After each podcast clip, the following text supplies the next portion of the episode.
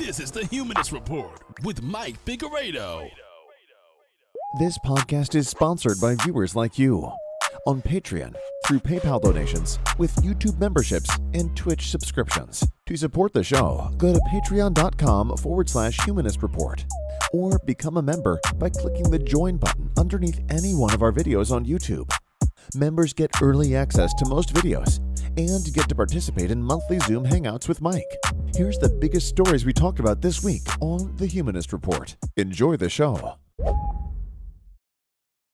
don't you support a humanitarian ceasefire? No, I'm with the God. team if you like I can talk to. No, I can talk to. I voted for him. I'm sorry, this is a democracy. It absolutely is.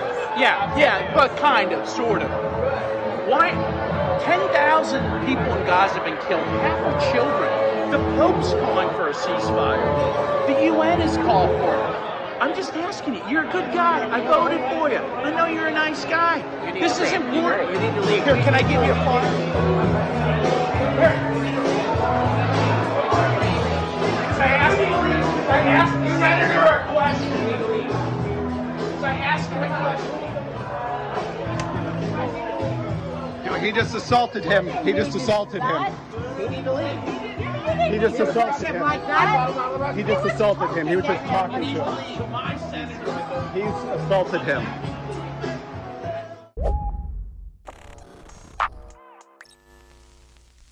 So that's what happened when John Fetterman was asked to support a ceasefire in Gaza. Now, the person who was confronting him is Daniel Kovalik. He's an attorney and former professor of international human rights at the University of Pittsburgh School of Law. And in a vacuum, there's nothing wrong with him asking that question and confronting Fetterman. But with that being said, he is not the best messenger, to put it mildly. A quick Google search reveals that he's an enthusiastic Putin apologist who literally penned an article for RT laughably claiming that Russia's invasion into Ukraine was legal under international law. So, I mean, he's obviously not morally consistent when it comes to war and war crimes. And when you consider the fact that he also pays for Twitter, there is a possibility that he was just looking for a viral moment to up his engagement and cash in. And I mean, after raking in 6 million views for that video, mission accomplished if that was indeed his actual goal. But I mean, I don't know what his actual goal was there. I can only speculate about his true intentions. I just, I don't know in truth. But if you support Russia's invasion of Ukraine, I just can't believe that you care about Israel's invasion of Gaza for humanitarian reasons. It feels opportunistic to me. And I also have no idea if Fetterman's team recognized him and assumed that he was a troll, which is why they didn't want to engage with him. But putting motivations aside, pressure does still need to be applied to all politicians still refusing to support a ceasefire, and Fetterman does still need to explain to his constituents, maybe not that guy, but other constituents, why he doesn't support a ceasefire. And if he doesn't want to engage with a bad faith actor like that, there are hundreds of constituents he can talk to who are supporting a ceasefire and demanding that Fetterman support a ceasefire for altruistic reasons. But Fetterman is refusing to listen to these voices as well. For example, after Fetterman's October 18th tweet insisting now is not the time to talk about a ceasefire, he was met with immediate and justifiable backlash. As Newsweek explains, Fetterman's stance sparked statewide pro Palestinian protests outside his four offices, with hundreds of demonstrators gathering at Custom House in Philadelphia on Thursday. And Ariel Cohen, who protested outside of his Philadelphia office, says that they were expelled with no warning. And as you can see from the video that she shared on Twitter, they were being completely peaceful. But regardless, if they're welcome there or not, they don't plan on stopping anytime soon when it comes to putting pressure on Fetterman because, as the Inquirer reports, Anissa Weinrob, an organizer with Jewish Voice for Peace who sat in the middle of the street, said pressure at Fetterman's office could persist on a weekly basis. Now, on top of that, 16 former Fetterman staffers penned an open letter to the senator urging him to support a ceasefire, writing, On the trail, your overarching promise was to forgotten communities, people, and places that get overlooked, written off, and left behind. You can't be a champion of forgotten communities if you cheerlead this war and the consequent destruction of Palestinian communities at home and abroad. We are speaking out now because we played important roles in electing you. We cannot, in good conscience, stay silent at this moment. So these folks are not opportunists who are challenging Fetterman for viral fame. They want him to support a ceasefire because it's the right thing to do, and there's no reason why he shouldn't engage with them. There's no excuse there. You have an excuse when it comes to a troll and not wanting to boost them or engage with them. But these folks, they deserve to be heard. I think that he should speak with them, right? And maybe he has spoken with some of them, but obviously their message isn't getting through to him because he's not doing what they want him to do. He's not doing the moral thing. And here's the thing that letter from his former staffers was written 10 days ago. And with each passing day, the need for a ceasefire grows exponentially because at the time that I record this video, Israel has killed approximately 3,195 children since their bombing campaign began three weeks ago. And the UN estimates that another 1,000 are missing or trapped under rubble, making the siege more deadly for kids than annual global conflict totals since 2019, as Jake Johnson of Common Dreams puts it. So, with every passing minute, the need for a ceasefire grows, which is why calls for a ceasefire are continuing to happen hundreds of thousands of people around the globe are calling for a ceasefire, including many Jewish peace activists who took to the streets demanding a ceasefire as well. Rabbis are literally being arrested for doing so. I mean, the Pope has called for a ceasefire. Human rights groups like Amnesty International have called for a ceasefire. Civil rights groups like the Martin Luther King Jr. Center have called for a ceasefire. Former Obama administration officials have called for a ceasefire. So, I mean, you have human rights organizations, activists, civil rights groups all calling calling for a ceasefire. And on the other side, you have people who have been wrong about everything when it comes to foreign policy saying no to a ceasefire. Case in point. People who are calling for a ceasefire now do not understand Hamas. That is not possible.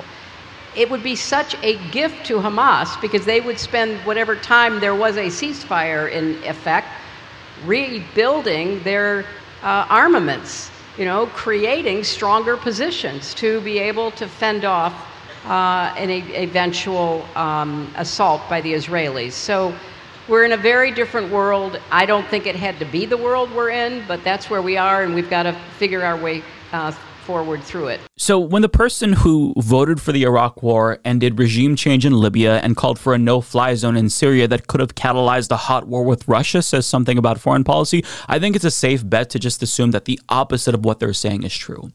But I mean, that's who Fetterman is choosing to side with.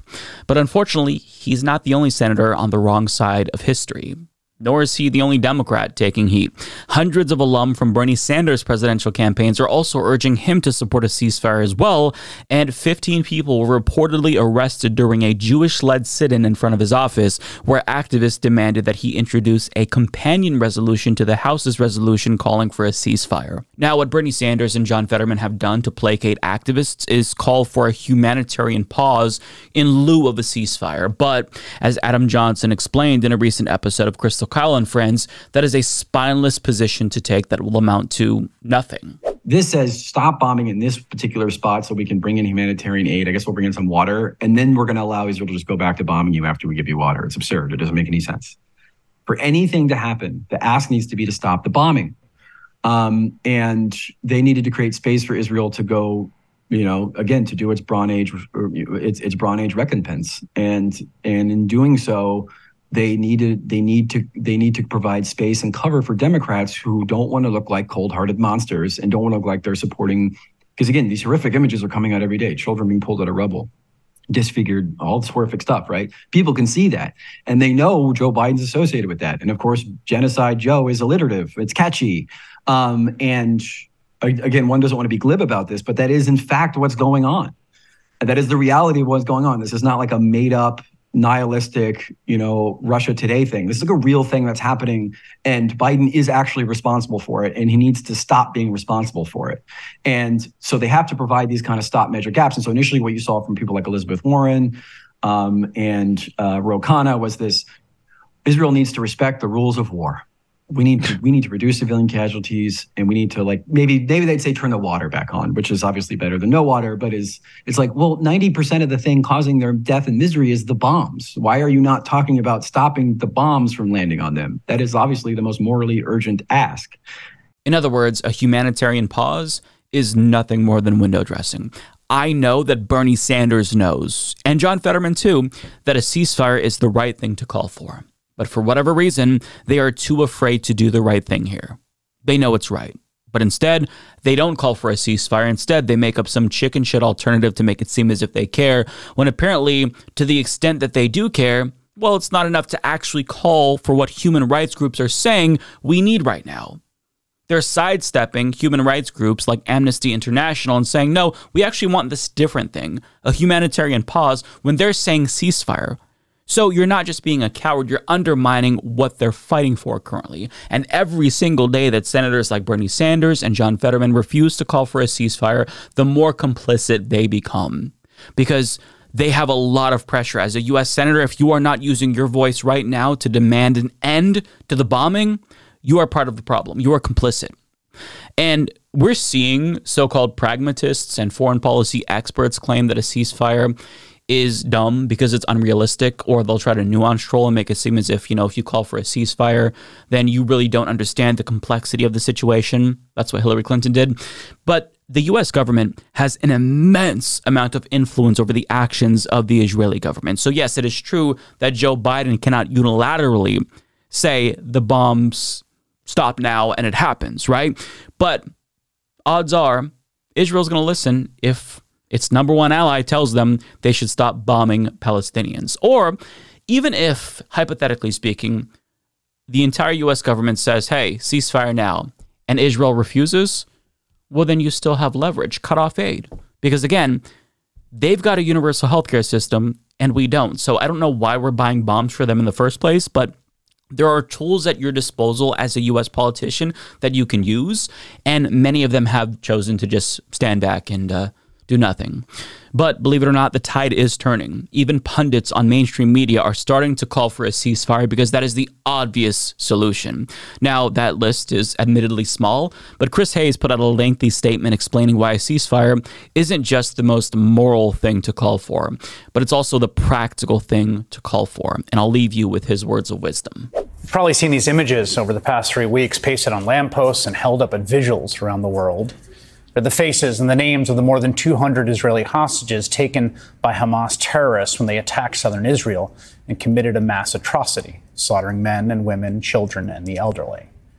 Recently, there have been a number of despicable incidents of people so full of hate of Jews, they've actually ripped these images down as if that could erase the humanity of the people whose images are on them.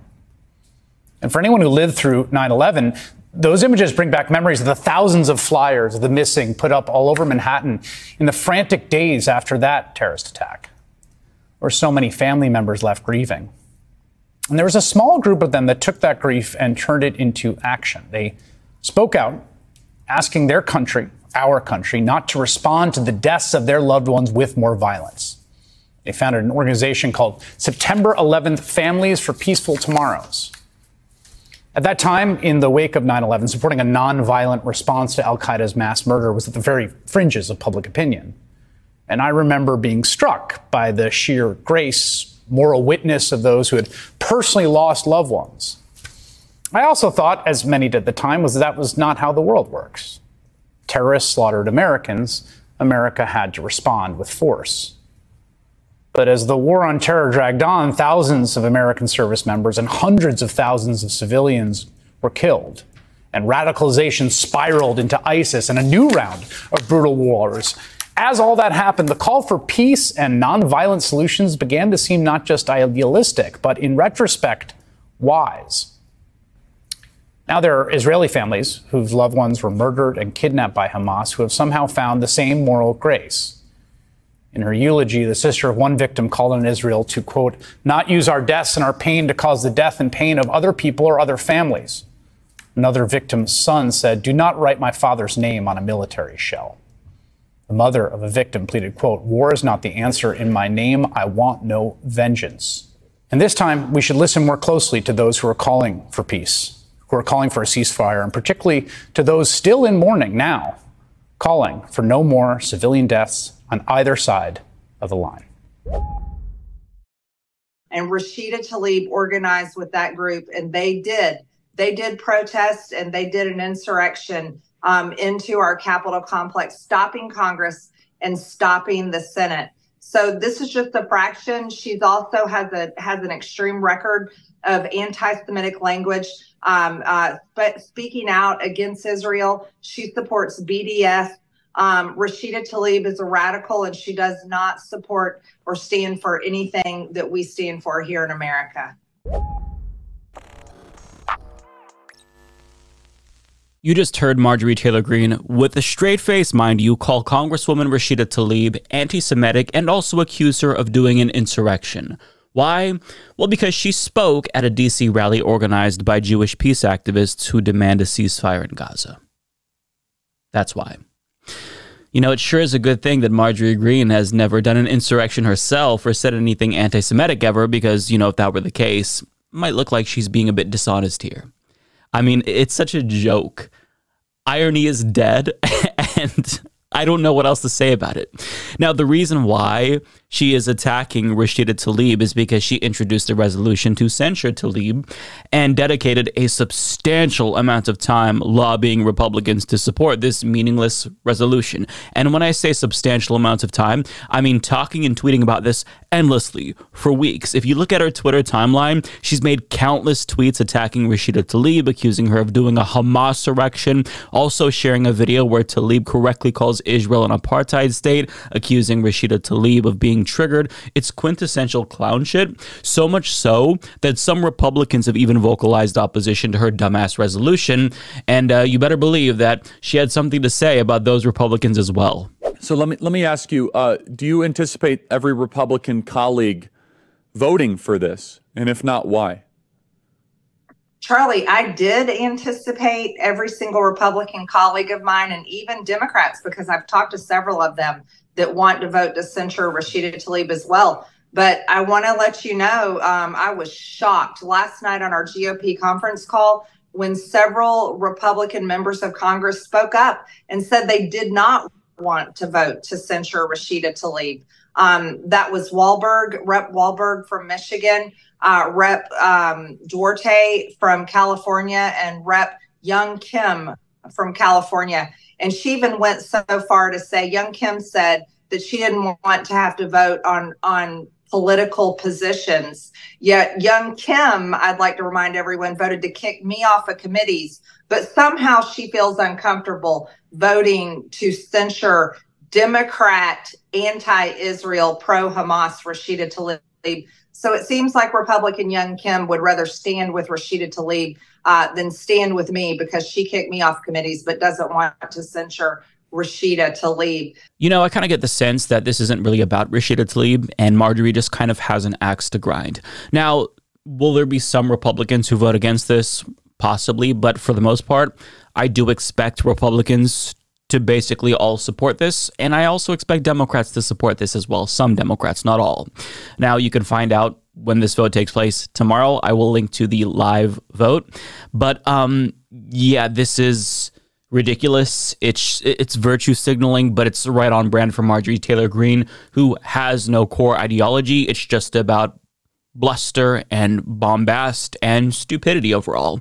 Now, in response, Rashida Tlaib released a short but sweet statement calling the resolution unhinged and also adding, I am proud to stand in solidarity with Jewish peace advocates calling for a ceasefire and an end to the violence. I will not be bullied, I will not be dehumanized, and I will not be silenced. Good for her.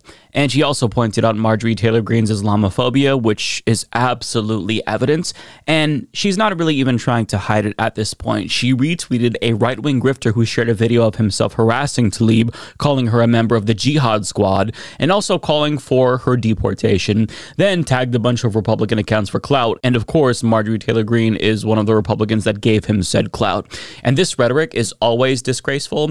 But during times like this, when we're seeing an uptick in Islamophobia, Islamophobia, it is downright ghoulish. CAIR reports a massive uptick in Islamophobic incidents since the Hamas attack on 10 7, with Muslim members of Congress also seeing a spike in death threats. And simultaneously, anti Semitism has also sharply increased as well, with Jewish students on Cornell's campus receiving multiple ominous threats, calling for the murder of Jews on campus, with one anonymous person directly threatening to shoot up a building with a kosher dining hall. And on top of that, a literal lynch mob broke out at an airport in Dagestan, Russia, with hundreds, if not thousands, of people reportedly searching for Jewish passengers who arrived on a flight from Tel Aviv. And seeing all of the hate is genuinely horrifying right now. And this is why I always go out of my way to emphasize that Hamas does not represent Palestinians and the Israeli government does not represent Jewish people. And I've seen countless Muslims condemn Hamas, if not the overwhelming majority of them. And we've seen so many Jewish peace activists in the United States call for a ceasefire, but still, hate proliferates when tensions are high. And people who are opportunistic, who hate Muslims and Jewish people, are going out of their way to exploit this situation, exploit tragedy to promote their hateful agenda. And that's why I think it's really important for politicians to be careful with their language in times like this in particular. But that's a bit too much to ask of a moron like Marjorie Taylor Greene. Now, Jake Tapper, of all people on CNN, took some time to call out Marjorie Taylor Greene for what she's doing. And what he said here was spot on. Anti Semitism is not a cudgel to be used against people for political points, no, nor is Islamophobia or racism or anti gay behavior or misogyny or, or any other kind of bigotry. Just over three weeks ago, 1,400 people, mostly Jews, mostly civilians, were slaughtered here in some of the cruelest and most unimaginable ways in the deadliest day for Jews since the Holocaust. This shit is not a game. Very well said. It is especially disgusting for someone who's made so many vile anti Semitic comments to disingenuously cry anti Semitism to score cheap political points when we all know that she doesn't actually care at all about anti Semitism and is anti Semitic herself. Now, I don't agree with Jake Tapper on everything, but in this clip, he defended Rashida Tlaib. We didn't see that part, but even though he stated he has disagreements with her, he stated the obvious. Something isn't automatically an insurrection because you disagree with the protesters. But I mean, this has kind of become a go to smear tactic for Republicans since January 6th. Tennessee Republicans justified the expulsion of Democrats by calling their speech during a protest at the state capitol an insurrection. And before that, when trans protesters showed up to Oklahoma's capitol to oppose a ban on gender affirming care, can you guess what they were called? They were called insurrectionists by Tucker Carlson and others. Some called it the transurrection. So fast forward to today, and Congress's only Palestinian member was speaking at a protest organized by Jewish peace activists. And can you guess what that's being called? An insurrection, of course. Everything is an insurrection because she is projecting and trying to deflect. But I mean, for Marjorie Greene, who was an election denier and co conspirator in Trump's effort to literally overturn the 2020 election, to call anyone else an insurrectionist ever is the height of hypocrisy, obviously. But I mean, this is Marjorie Greene. And even though she is stupid, she knows what she's doing. And she's not just a hypocrite when it comes to her crying insurrection. The fact that she or any Republican for that matter has the audacity to feign concern over anti Semitism is really rich considering all the things that they've said and all the politicians they've supported over the years. And Jake Tapper also pointed this out as well.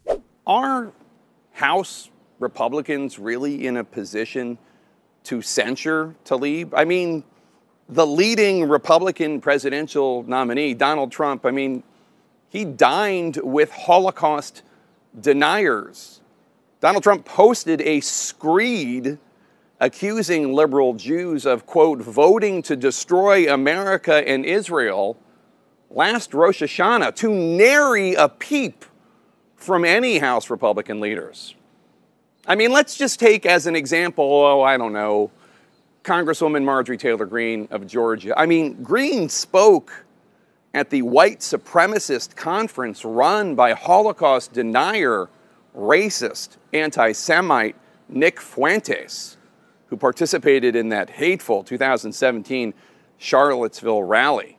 Now, Greene later said she didn't know Fuentes' views, although they were pretty well known. This is the same Marjorie Taylor Greene who has pushed the great replacement theory in videos, the deranged notion that rich Jews are trying to replace white Americans and Westerners with blacks and brown Muslims. Not to mention, of course, her Jewish space laser conspiracy that a consortium, including, yes, wealthy Jews, were using lasers on satellites to start forest fires. Here in Israel, Greene has gotten some attention for belittling the Holocaust by tweeting, quote, Joe Biden is Hitler with the hashtag Nazi Joe has got to go. And for saying that then Speaker Nancy Pelosi's House floor mask mandate was an abuse, just like how Jews were, quote, put in trains and taken to gas chambers in Nazi Germany. Under fire, Greene visited the Holocaust Museum and apologized. Credit where it's due. Look, I don't oftentimes give CNN or Jake Tapper credit, but they deserve credit here. That was a good segment. So, Marjorie Taylor Greene obviously is a clown, but I feel like that is the most obvious statement ever. And when it comes to her acting like a buffoon, that's to be expected at this point, right? She's a child. I expect this kind of behavior from Marjorie Taylor Greene, so I'm not surprised at all by it. But what I do have to say is that I am disappointed in the people who are going to go along with this charade all to further demonize a member of Congress who's already facing death threats because she has the courage to speak out for Palestinian human rights in the face of persecution. Now, as I stated at the start of this video, we don't know the outcome of this vote yet, but I expect a lot of Democrats to go along with this. This is what happened when Ilhan Omar decided to uh, condemn money from the Israeli lobby. That's not an anti Semitic statement to make. It is a matter of fact. There are lots of foreign governments who spend money lobbying the US government. That's just what happens when we commodify elections and turn everything into a money making venture in our late stage capitalist society. Israel does not equal Jewish people, right? But she was censured for that. Lots of Democrats went along with the demonization of her as well. And I expect the same here with Rashida Tlaib. Now, Marjorie Greene and Republicans, they can try to silence Rashida Tlaib and they can try to shut her down. But Rashida Tlaib represents so much more than just one seat in Congress. She represents an entire movement of millions of people around the world who aren't afraid to condemn Israel's fascist government. She represents human rights activists who know that Israelis and Palestinians will never see peace so long as Israel's brutal system of apartheid remains in place. And with time, Rashida Tlaib will be vindicated. I genuinely believe that. I think that future historians are going to look back at this moment and be shocked that what Rashida Tlaib is saying here, her calls to end oppression, are literally controversial in the year 2023. But time is ticking and it's going in one direction, and public sentiment is already changing very quickly. But until that time comes where Israel does end apartheid and there is equality and Palestinians have human rights and dignity, you can count on people like uh, Rashida Tlaib to put in the work to make that future a reality. And you can also count on idiots like Marjorie Taylor Greene to exploit tragedy and use this as an opportunity to promote herself because that's what idiots do. Is there a threshold for you, and do you think there should be one for the United States government, at which the U.S. would say, Let, us hold off for a second in terms of civilian casualties? I, I, is there is there a point at no, which no. you would start to? You just heard Republican Senator Lindsey Graham answer the question that many of us have asked: How many innocent civilians have to die until you call for a ceasefire? And the answer is as many as it takes 1,000, 2,000, 10,000, 100,000. The number doesn't matter. We're unequivocally standing with Israel no matter what. They can bomb refugee camps, administer collective punishment, use white phosphorus. It doesn't matter how many innocents die, we are going to stand with Israel, even if that makes us complicit. Now, that answer is not surprising coming from a bloodthirsty warmonger like Lindsey Graham, but many liberals might be surprised to learn that this is the same stance as the Biden administration. They've explicitly stated that they're not drawing red lines for Israel, and that's not surprising considering that the White House press secretary dismissed calls for a ceasefire as repugnant and compared anti Israel protesters, who, by the way, are calling for a ceasefire, to the Nazis who marched in Charlottesville in 2017. And the reason why they're saying this, the reason why it's permissible to just dismiss the suffering and slaughter of innocent Palestinians is because our politicians and media have so thoroughly dehumanized Palestinians that the idea of an innocent Palestinian itself is literally being challenged. And that's not hyperbole. I would encourage the other side to not so lightly throw around the idea of innocent Palestinian civilians, as is frequently said. Uh, I don't think we would so lightly throw around the term innocent Nazi civilians during World War II. I mean, 50% of the people in Gaza are children, but we have to be really careful with our language here so as to not humanize the Palestinians because we don't want to give Americans the impression that Palestinians are innocent in the middle of Israel's genocide. Otherwise, the public might start to question whether or not it's ethical for us to support them being wiped off the map or being leveled like a parking lot, as one politician put it. I don't even want to call it the Palestinian flag because they're not a state, they're a territory that's about to probably get eviscerated and go away here shortly, as we're going to turn that into a parking lot. Despicable, but completely on brand for Republicans. I mean, they don't care about Americans being slaughtered endlessly in countless mass shootings, so of course they're not going to care about innocent civilians in Gaza being massacred as well. But on the subject of gun violence, many Democratic politicians have rightfully posed the question to Republicans that is now being asked to them How many more innocent people have to die until you take action? In the case of gun violence, how many more innocent Americans have to be murdered until Republicans do something? Ban assault weapons, pass a national background check law. And we've never gotten a direct answer to that question, but years of inaction has essentially told us everything that we need to know. And when Democratic politicians hammer Republicans for their complicity in gun violence, they are quick to call out the role played by the NRA. And they're correct to point that out. The NRA spends millions of dollars every single election cycle, almost exclusively on Republicans, to buy their complicity and it works. As Democratic Congressman Richie Torres puts it, no amount of mass murder against children is enough for the Republican Party to let go of the iron grip the NRA has on them. Sickening. And he even courageously called for the abolition of the NRA entirely. And what he's saying here makes sense because when human life is at stake, how can you justify taking money from an organization that is effectively paying you to be complicit in the deaths of innocent people? It's basically blood money. But the same can be said about him as well. Like the NRA, AIPAC is a far right neoconservative interest group that spends millions and millions of dollars every single election cycle lobbying politicians to buy their complicity in Israel's oppression of the Palestinian people in West Bank and Gaza. But unlike the NRA, AIPAC actually gives to both Republicans and Democrats, though both organizations spend close to the same amount lobbying each year, give or take. So if you're wondering why liberal Democrats unequivocally support Israel's right wing government and refuse to criticize Netanyahu's war crimes, even though he is basically their version of Donald Trump, this is why. It's the same reason why the Republicans won't do anything about gun violence. In the same way that the NRA buys compliance, AIPAC does the same when it comes to Israel policy. Take Richie Torres, for example, again. His biggest campaign contributor in the last election cycle was AIPAC, and that money was well spent because Richie Torres has not only shot down the notion of a ceasefire, but he's also criticized people calling for one and also denies the notion altogether that Israel is doing a genocide in Gaza. Now, keep in mind that Israeli Holocaust scholar Raz Segal says that Israel's assault on Gaza is a textbook case of genocide, and on top of that, the UN UN's Director of Human Rights resigned over the West's support for what he calls genocide, his words, not mine. But if you ask Richie Torres whether or not it's a genocide, well, here's what he'll say. The, the notion that Israel is committing ethnic cleansing and genocide is absurd. And keep in mind that the critics of Israel have been accusing Israel of committing genocide long before the conflict.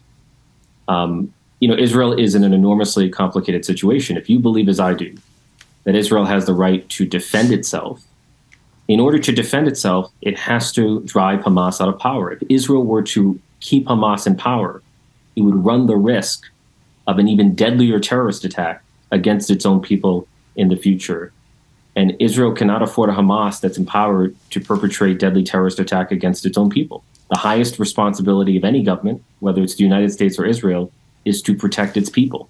With a straight face, he said the notion that Israel is committing a genocide is absurd.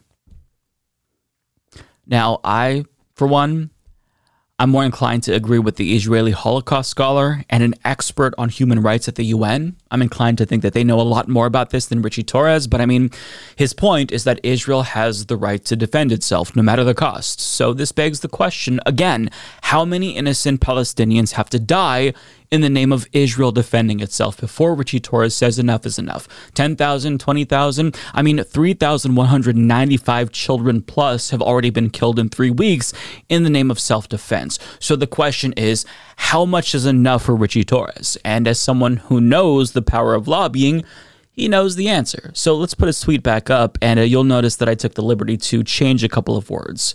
Quote, no amount of mass murder against children is enough for the Democratic Party to let go of the iron grip AIPAC has on them. Sickening. So when he calls out the NRA for their blood money, that's the pot calling the kettle black. And I may have changed some words there in that tweet, but that is effectively the position that Richie Torres, as well as the Biden administration, is taking, which isn't a surprise considering all the money that Biden took as well from the Israel lobby during his tenure as a U.S. Senator.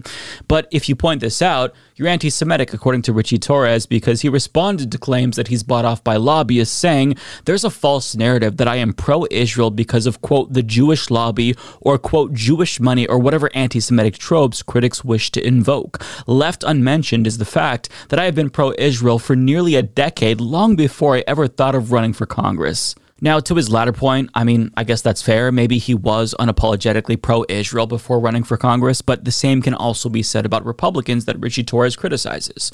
Maybe Jim Jordan, the single biggest individual recipient of NRA money, was also pro gun before he got into Congress, and he was always really enthusiastic about no gun safety laws in America. I mean, if it's true for Richie Torres, the same can be said for pro gun Republicans, right?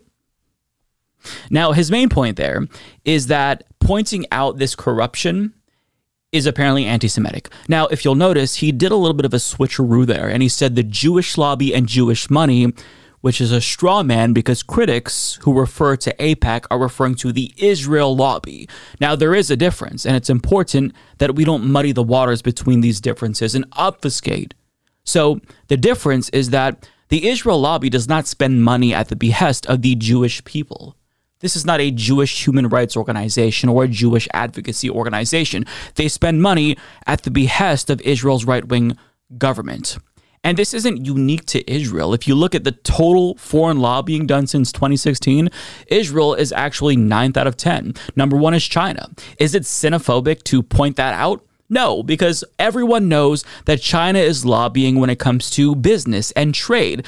Saudi Arabia spends more than Israel. So when we point out that it's wrong to sell them weapons because we know that they're going to use them on innocent Yemenis, is it Islamophobic to point that out? No, because Saudi Arabia represents the Saudi Arabian government when they lobby, not Muslim people. Similarly, when the Israel lobby spends money, they are not advocating for Jewish people. They are promoting the neoconservative positions that the Israeli government holds when it comes to Iran. And they're trying to buy silence when it comes to the Israeli government's treatment of Palestinians. But all of a sudden, according to Richie Torres, it's anti Semitic.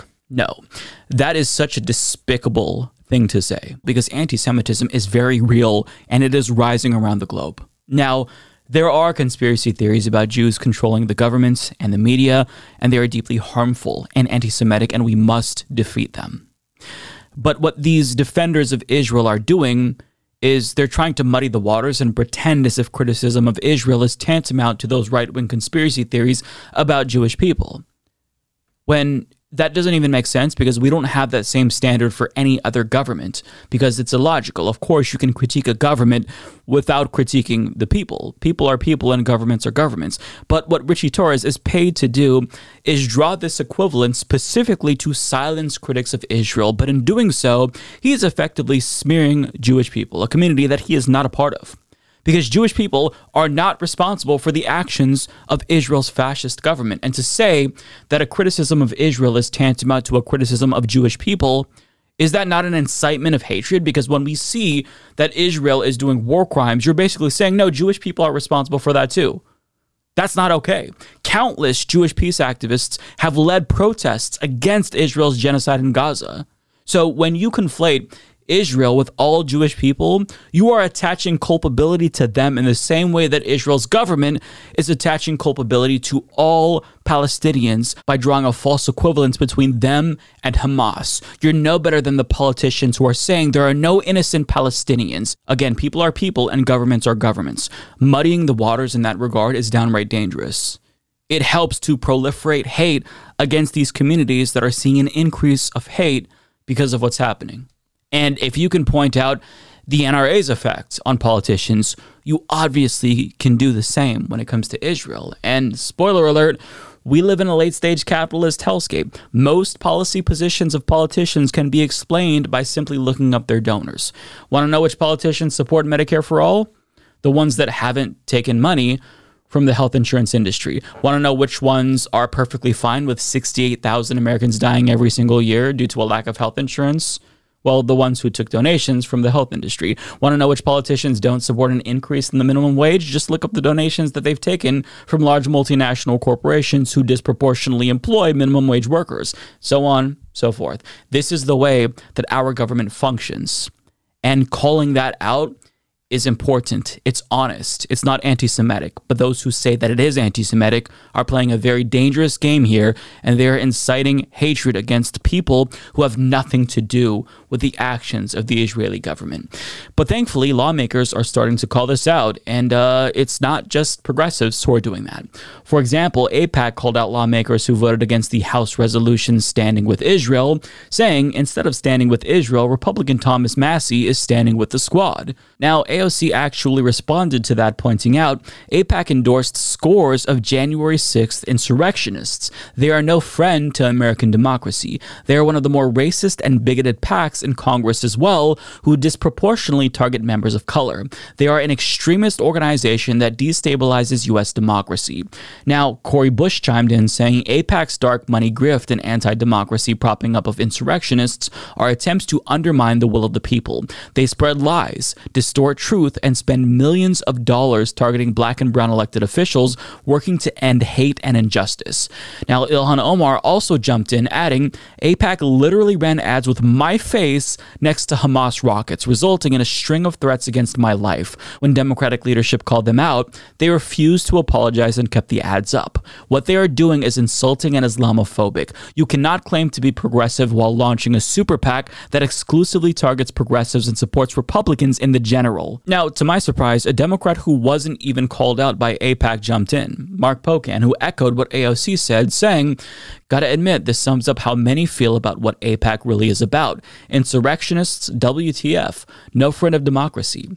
Now, AIPAC responded to him by calling him a hypocrite and accusing him of singling them out, but he hit back, saying, What AIPAC doesn't tell you is they raise money from big Republican donors and spend it in Democratic primaries against Democrats. It's a cynical, undemocratic strategy, and since they clearly don't care about dead kids, it's all about backing a conservative Netanyahu position.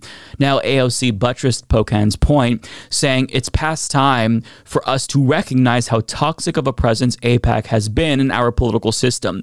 They actively boost candidates who tried to overthrow the U.S. election and run smear campaigns on members of Congress who stand up for human rights. Enough. Now, on top of that, Justice Democrats chimed in, pointing out AIPAC endorsed 109 Republican members of Congress that voted to overturn Joe Biden's election, including the current Speaker, Mike Johnson. But it gets even better because Thomas Massie, the original target of AIPAC's tweet, a Republican by the way, he also jumped in, saying, AIPAC always gets mad when I put America first. I won't be voting for their $14 billion shakedown of American taxpayers either.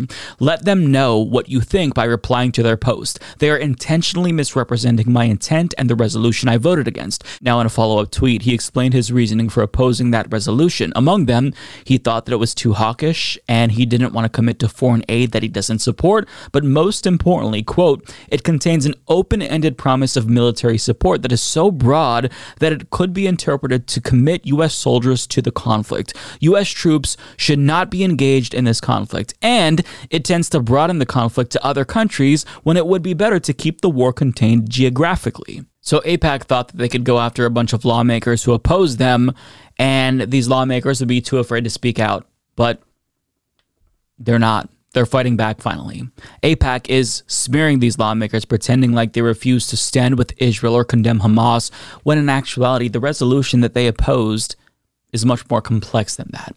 Progressives who opposed it did so because there was no concern for Palestinians. So for Thomas Massie and progressives to take the gloves off and go after AIPAC like this in a direct public way, That is huge. It almost feels like a paradigm shift because this is something that politicians avoid because it could be the end of their careers. And what AOC and all of these politicians are doing here is important because it forces Democrats to take AIPAC money to explain why they're aligned with a far right organization that contributes to Republicans. And that framing matters because Democratic Party voters might not know that AIPAC is bad because it's lobbying specifically at the behest of Israel's ultra nationalist Trumpian government. But if they end up finding out that Democrats are taking money from an organization that also supports insurrectionist Republicans, I mean, that could change their perception of this organization as well as Democrats that take money from this organization. Now, before you send flowers to Thomas Massie and Mark Pocan, uh, you should probably know that Pocan also does not support a ceasefire despite his denunciation of AIPAC.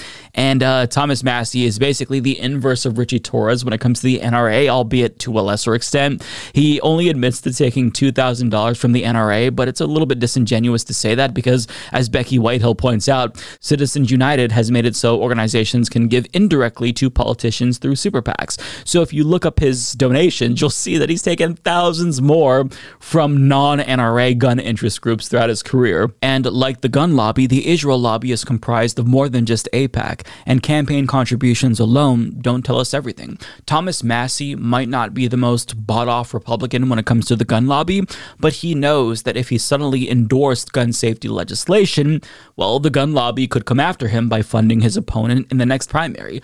And knowing this is a possibility has a profound impact on politicians. Take John Fetterman, for example. As The Intercept reports, quote, during his primary race against Representative Conor Lamb, as The Intercept previously reported, Fetterman allowed the Democratic Majority for Israel, another pro Israel interest group, to guide his platform on Israel and Palestine. DMFI had spent the campaign season dropping millions of dollars in opposition to progressive Democrats critical of U.S. support for Israel and Fetterman succeeded in avoiding their ire. And in order to avoid DMFI and AIPAC bankrolling his opponent during that primary, he had to make it crystal clear that he would support U.S. aid to Israel without any additional conditions. Now, what happens if you don't toe the line of the Israel lobby or you refuse to play ball with them?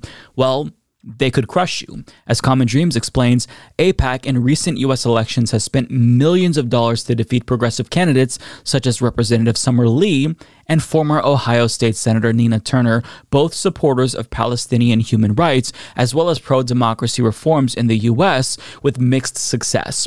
And the success was mixed there because Summer Lee ended up winning despite all the money from the Israel lobby spent against her. But Nina Turner, however, ended up losing. Now, at one point, there was a poll that showed that Nina Turner had a 35 point lead over her opponent. And her opponent, Shontel Brown, knew that if she was going to win, she needed more money fast. So what did she do? Well, as The Intercept explains, she low key pleaded with super PACs to throw her a life vest. In particular, she conspicuously shared quotes on her website about how she was very pro Israel, and this was a shameless attempt to solicit contributions from the Israel lobby. But guess what? It worked. She got the money and she won.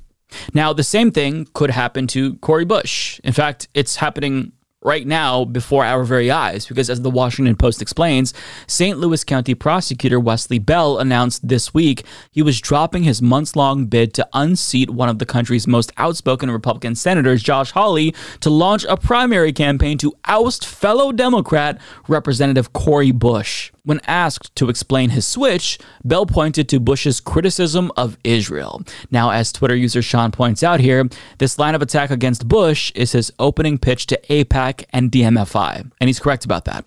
I mean, why try to defeat an insurrectionist Republican when it's easier to raise thousands of dollars automatically by pledging your undying loyalty to Israel?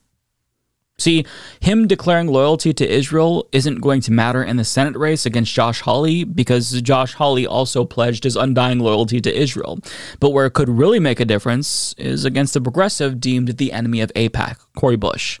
That money could be make or break. Cori Bush is in legitimate danger here. So, this is what we're up against. This is why Democrats and Republicans have no red line when it comes to Israel's war crimes in Gaza. Now, you can also blame ignorance and cowardice. I think this is the case for some politicians like Elizabeth Warren and Bernie Sanders. But for the most part, I think most politicians who toe the line, they're doing so because they were paid to do so by the Israeli lobby.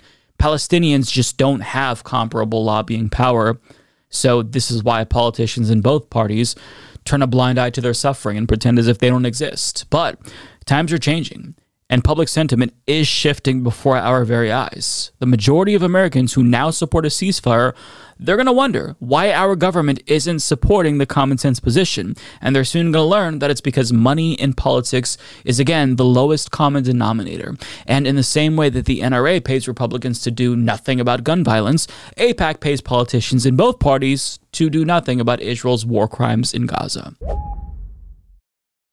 Okay, POV, you're Ron DeSantis getting ready to go out.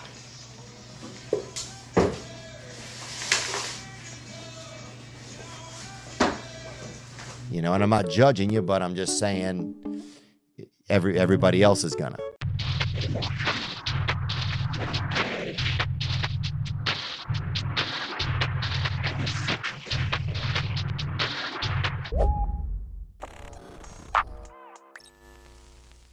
You just saw some of the more viral memes regarding Ron DeSantis' alleged affinity for high heels. And uh, fun fact that first video from the girl that we saw actually is not a liberal. She's a writer for the Babylon Bee, which is a conservative satire website. So everyone, and I mean everyone, is poking fun at Ron DeSantis specifically because he's possibly probably wearing heels or height boosters or something. But you just saw the tip of the iceberg because people have pointed out that his heel lifts are so high it looks like he's being photographed mid rapture. And even Donald Trump has gotten in on the fun, sharing some of the memes accusing DeSantis of wearing hidden heels. But I mean, this is a little bit of a sore spot for DeSantis' team because in response to that first video we watched, DeSantis' rapid response director, Christina Pushaw, responded saying, quote, POV, you have nothing substantive to criticize DeSantis on as another plane load of Americans arrives home from Israel. Okay. Now, Ashley St. Clair, the girl who posted the first viral video, responded saying, uh, really disheartening to see this type of reaction to a joke. I've made many jokes about Trump and his campaign staff has never attacked me. Now, Pushaw replied to that, telling her to touch some grass. So they're very clearly butthurt. Now, I don't know if DeSantis' rapid response director has ever heard of the Streisand effect, but if she didn't know, she should know now because Ashley St. Clair responded with a follow up apology video that went even more viral than the first one. So, this is my first apology video. Uh, I made a joke about Ron DeSantis there's a very popular meme going around that DeSantis wears heels, very high heels. Uh, and I made a joke. I put on my stilettos and I said, POV, you're Ron DeSantis getting ready to go out. I thought it was funny. Many people thought it was funny. I make jokes about everyone Trump, DeSantis, Vivek. But the DeSantis team didn't think it was funny. And that's what's most important. So I want to apologize from the bottom of my heart. And they said it wasn't a very substantive criticism. And they also notified me that DeSantis doesn't wear stilettos, he wears cowboy boots. So not only would I like to apologize, but I would like to be accurate. I would like to correct the record and do this again. So take two. POV, you're Ron DeSantis getting ready to go out. Now, as you can see, she's putting on very flamboyant cowboy boots while playing These Boots Are Made for Walking, which is why I can't play the audio for you since it's copyrighted. But I mean, this entire meme has become so big that even Politico published an article consulting with shoe experts about DeSantis' boots. And uh, spoiler alert, they think he's wearing height boosters as well. And they have a very in depth analysis about whether or not he's wearing height boosters, which is just, it's, it's just so wild to me. Now, the reason why I'm talking about this is because DeSantis was finally asked about this during an appearance on the Conservative PBD podcast. And uh, as you're going to see, DeSantis was very, very uncomfortable and uh, feigned ignorance over jokes being made about him. He claims that he hasn't seen these memes yet, but um, He's lying, but let's watch. Uh, are you the type of person, like I have people around me that love to say, hey, Pat, you got something between your teeth. These are the annoying people in your life, right? Hey, Pat, pull your zipper up. You know, hey, Pat, do this. Hey, pull one of your socks is lower than the other one. I'm sure your marketing team points out how they're trying to troll you in the marketplace. Okay, I'm sure they're doing that. Can you bring this one clip? I know you were on, uh, uh, uh what do you call it? On, uh, what was it? Bill Maher, and Bill Maher talked about the boots. I've seen you walk with these boots. Go ahead and play this clip. This on TikTok went viral. It doesn't have a million views. It doesn't have, you know, 10 million views. This thing's got 1.2 million likes. And and some people are wondering what are they? I don't even. I So haven't what- seen that. What there's they've not shown this to you. Okay, No. what they're trying to say with this is that in your boots you have heels. No, no, no. That's yeah, what they're tho- trying tho- to say. those are just standard off the rack um, Lucchese. Um, uh, How, how tall are you? How tall are you, Governor? How tall? 5'11". Five eleven. Okay. Wh- why don't you wear tennis shoes and dress shoes? Uh, I do wear tennis shoes when I work out. Yeah, 100%. You do. Yep. Okay. I got a gift for you. I'd love for you to wear. Okay. I shop at Ferragamo. Okay. And I don't accept gifts. I can't accept I, it. I totally get it. I'm sorry. I'm going to put it here, and Ferragamo can get a nice sponsorship. And then, okay. if you wear it, you fared. I know. it- it- No, but here's the thing. I mean, I think with just how politics works is, um, you know, Yogi Berra when he was um, uh, in the Yankees, they said, you know, Yogi, he doesn't look like a Yankee. You know, he doesn't do this. Yeah. And Yogi's basically like, okay, you know, if you if you say I'm ugly, that's fine, but you know, you don't hit a baseball with your face. And so what we're doing is, you know, really, I think doing the the issues, the leadership. People that are poking at you for different things, that's fine. But I- ultimately, that is not. I think it's a sign of strength. I think if people had, if they could say he was For a horrible sure. No, governor, it- he was Yeah. this, he was that, then they would definitely do it. Um, but uh, they don't do that because I don't think that they have much there. We've been an exemplary leader. We've we've gotten things done. Uh, we would be somebody that would be a, obviously a really strong candidate. That's part of the reason the media attacks me and everything like that. He is the literal embodiment of the crying Wojak meme with the smile mask. Actually, I'm glad they're attacking my shoes because that means they don't have anything else to attack me on. Okay, sure. Listen, he can pretend as if his feelings aren't hurt by this and pretend as if there aren't substantive reasons to criticize him, but the fact is that there are. He is a fascist book banner, a racist history revisionist. He's a fake vaccine skeptic who handed out COVID vaccines to his donors first. He's a warmonger, a corporate shill. He's antagonistic towards the First Amendment. Nearly a million Floridians lost healthcare because of him. So there are many substantive reasons to criticize DeSantis, but unfortunately for him, there's also a lot of unsubstantive reasons to attack him, ranging from his pudding fingers to his robotic attempts at smiling to his heels. And he's an easy target all around, but he can keep coping as he continues to embarrass himself. And I am assuming that the embarrassments will continue so long as he continues this failing presidential campaign, which is very clearly going nowhere.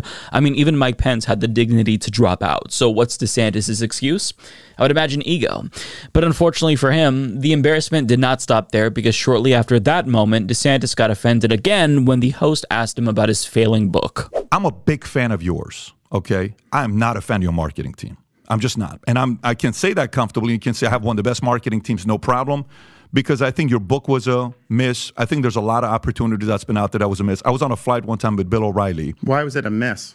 Uh, I think your book could have done very well, and it I was think the number one book in the country for two weeks. Yeah, it's not a long time though. You, You're you're a guy that should be the leading candidate for president. You were the you were the best governor during COVID, hands down.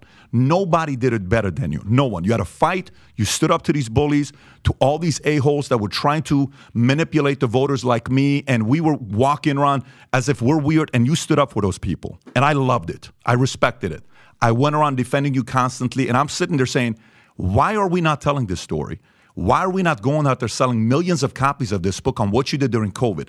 So that to me was a was a missed opportunity. By the way, your marketing team can hate me. I've, take, I've No, no. Look, talked well, to most. well, I'm just giving thing, my I opinion with, on that. With the book, I don't. Yeah. I didn't really have a marketing team. I mean, you know, you're doing it, and people sell it or they don't sell it. I go on. I go on media and you, didn't, whatnot. you didn't go around talking to a lot of people about your book. Though. That was a great book. We tried. I mean, yeah, but you know, don't forget, I was also in the midst of the legislative session. I had a lot on my plate, and we were doing a lot of stuff. I just love how DeSantis was perpetually offended, even as the host went out of his way to continue to blow smoke up his ass. He just he can't handle criticism very well because, like Trump, I think he's a narcissist and a megalomaniac. But the difference between him and Trump is that he doesn't have a cult to reinforce these feelings of uh, superiority. So instead, he kind of just flails and makes more of a fool of himself. But I mean, that's really all I've got with regard to this video. I thought that the clip would provide us all with some much needed levity during these really dark times. And it did make me laugh. So I hope that you'll find some enjoyment out of it as well at the expense of Ron DeSantis. I'm not trying to establish uh, Christianity as the national religion or something. That's not what this is about at all. If you truly believe in the Bible's commands and you, you seek to follow those, it is impossible to be a hateful person. Because the greatest command in the Bible is that you love God with everything you have and you love your neighbor as yourself. You just heard Republican Speaker Mike Johnson address concerns about him being a hateful bigot towards gay people, allegedly.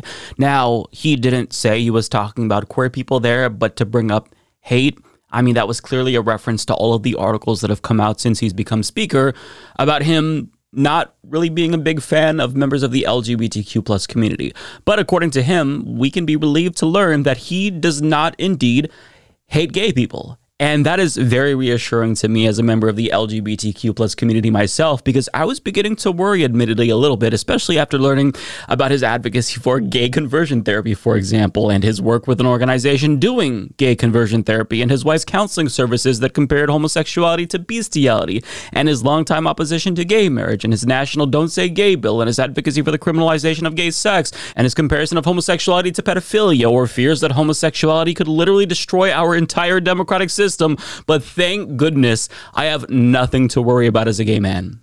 You know, as somebody who was indoctrinated into fundamentalist Christianity myself at a very young age, I have experienced nothing but hate and vitriol from American evangelicals. But it is so nice to know that we have a speaker who is one of the good Christians, not one of the hate mongers, not one of the individuals who spread hate. Really happy about that.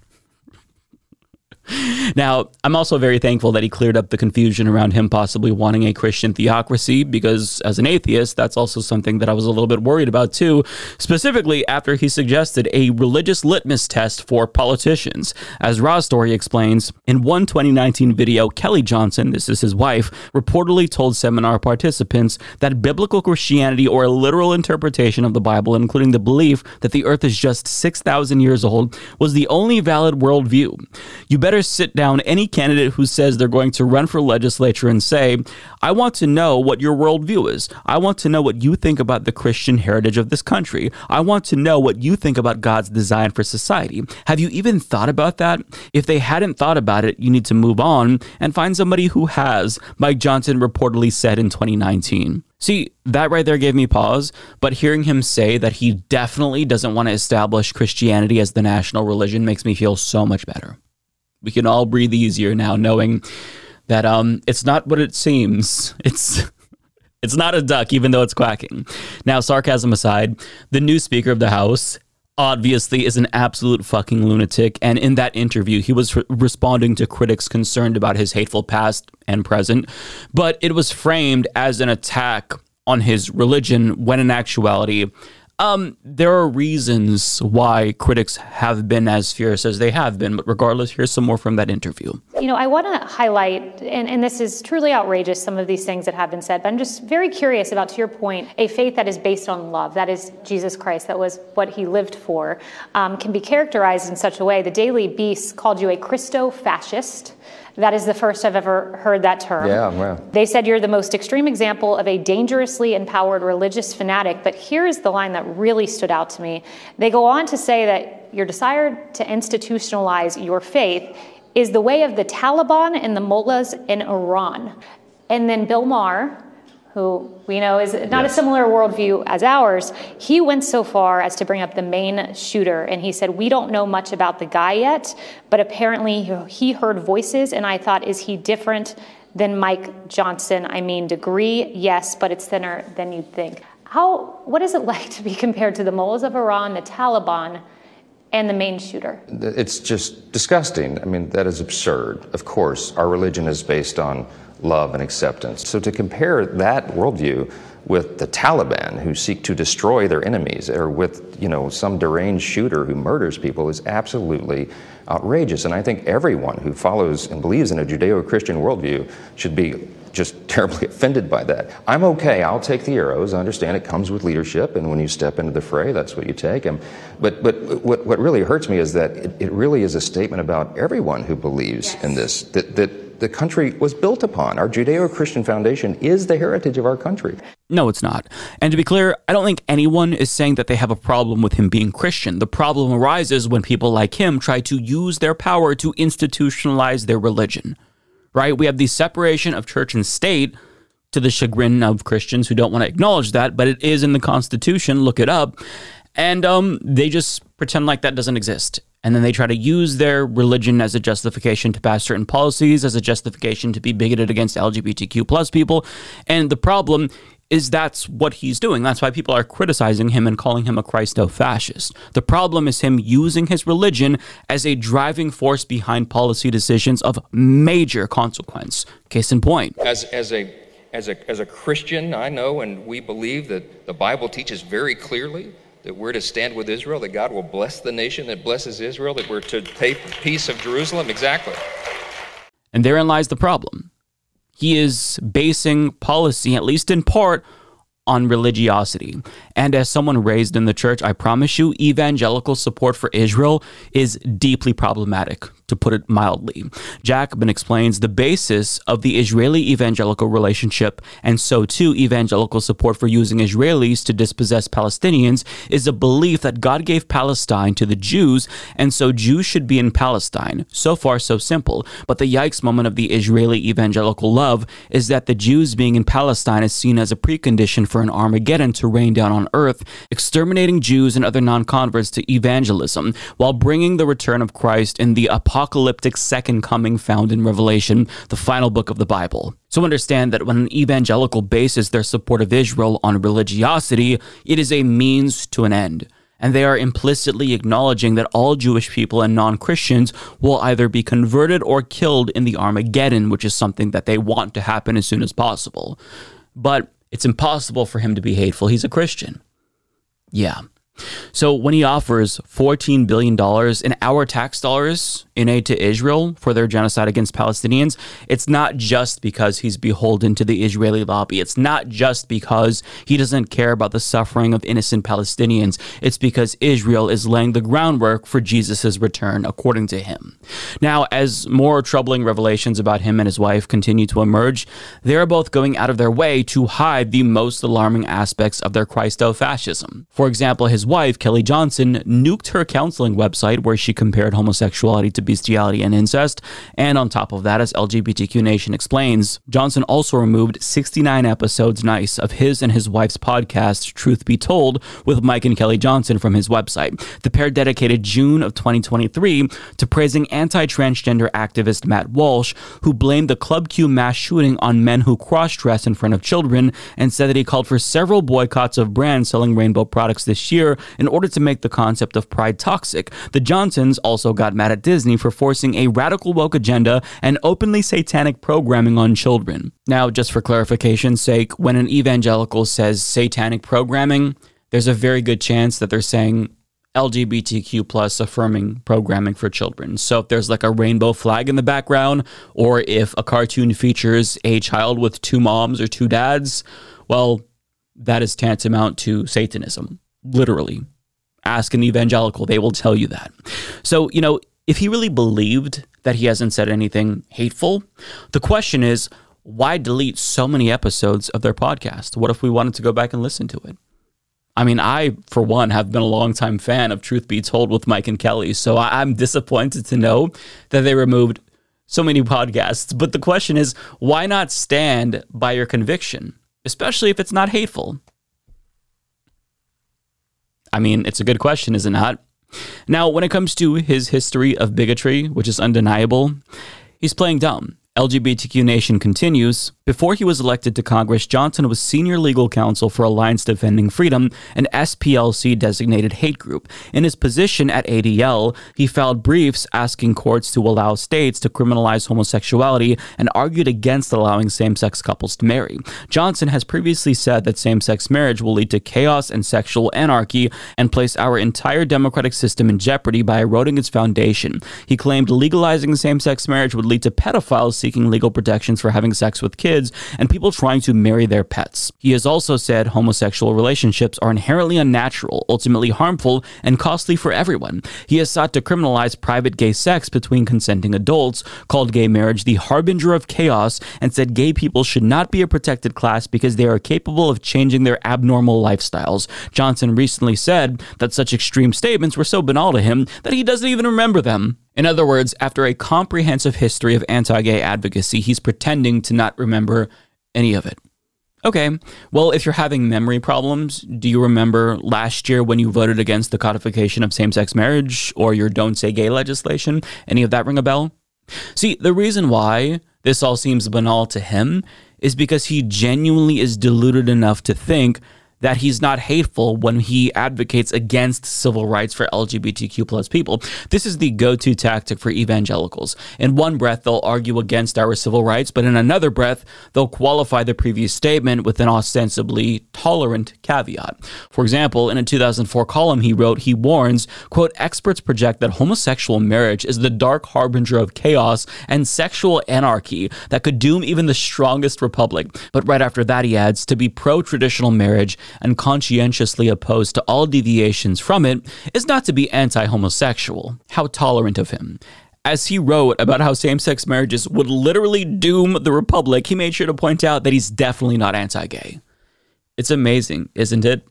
You see, you shouldn't have civil rights, and you are definitely going to spend eternity in agonizing pain, perpetually burning in the lake of fire in hell, but Jesus loves you. And because Jesus loves you, I love you because we don't hate anyone. We hate the sin, not the sinner. You know, there really is no hate like Christian love. And what he said in 2004, which is not that long ago, is really no different from the rhetoric that we heard from homophobes in the 1970s. Case in point. Anita, suppose one of your children came to you, or suppose you found out in some way that one of your children was a homosexual. What would you do? Well, first of all, I would love them and not disown them because they're my children.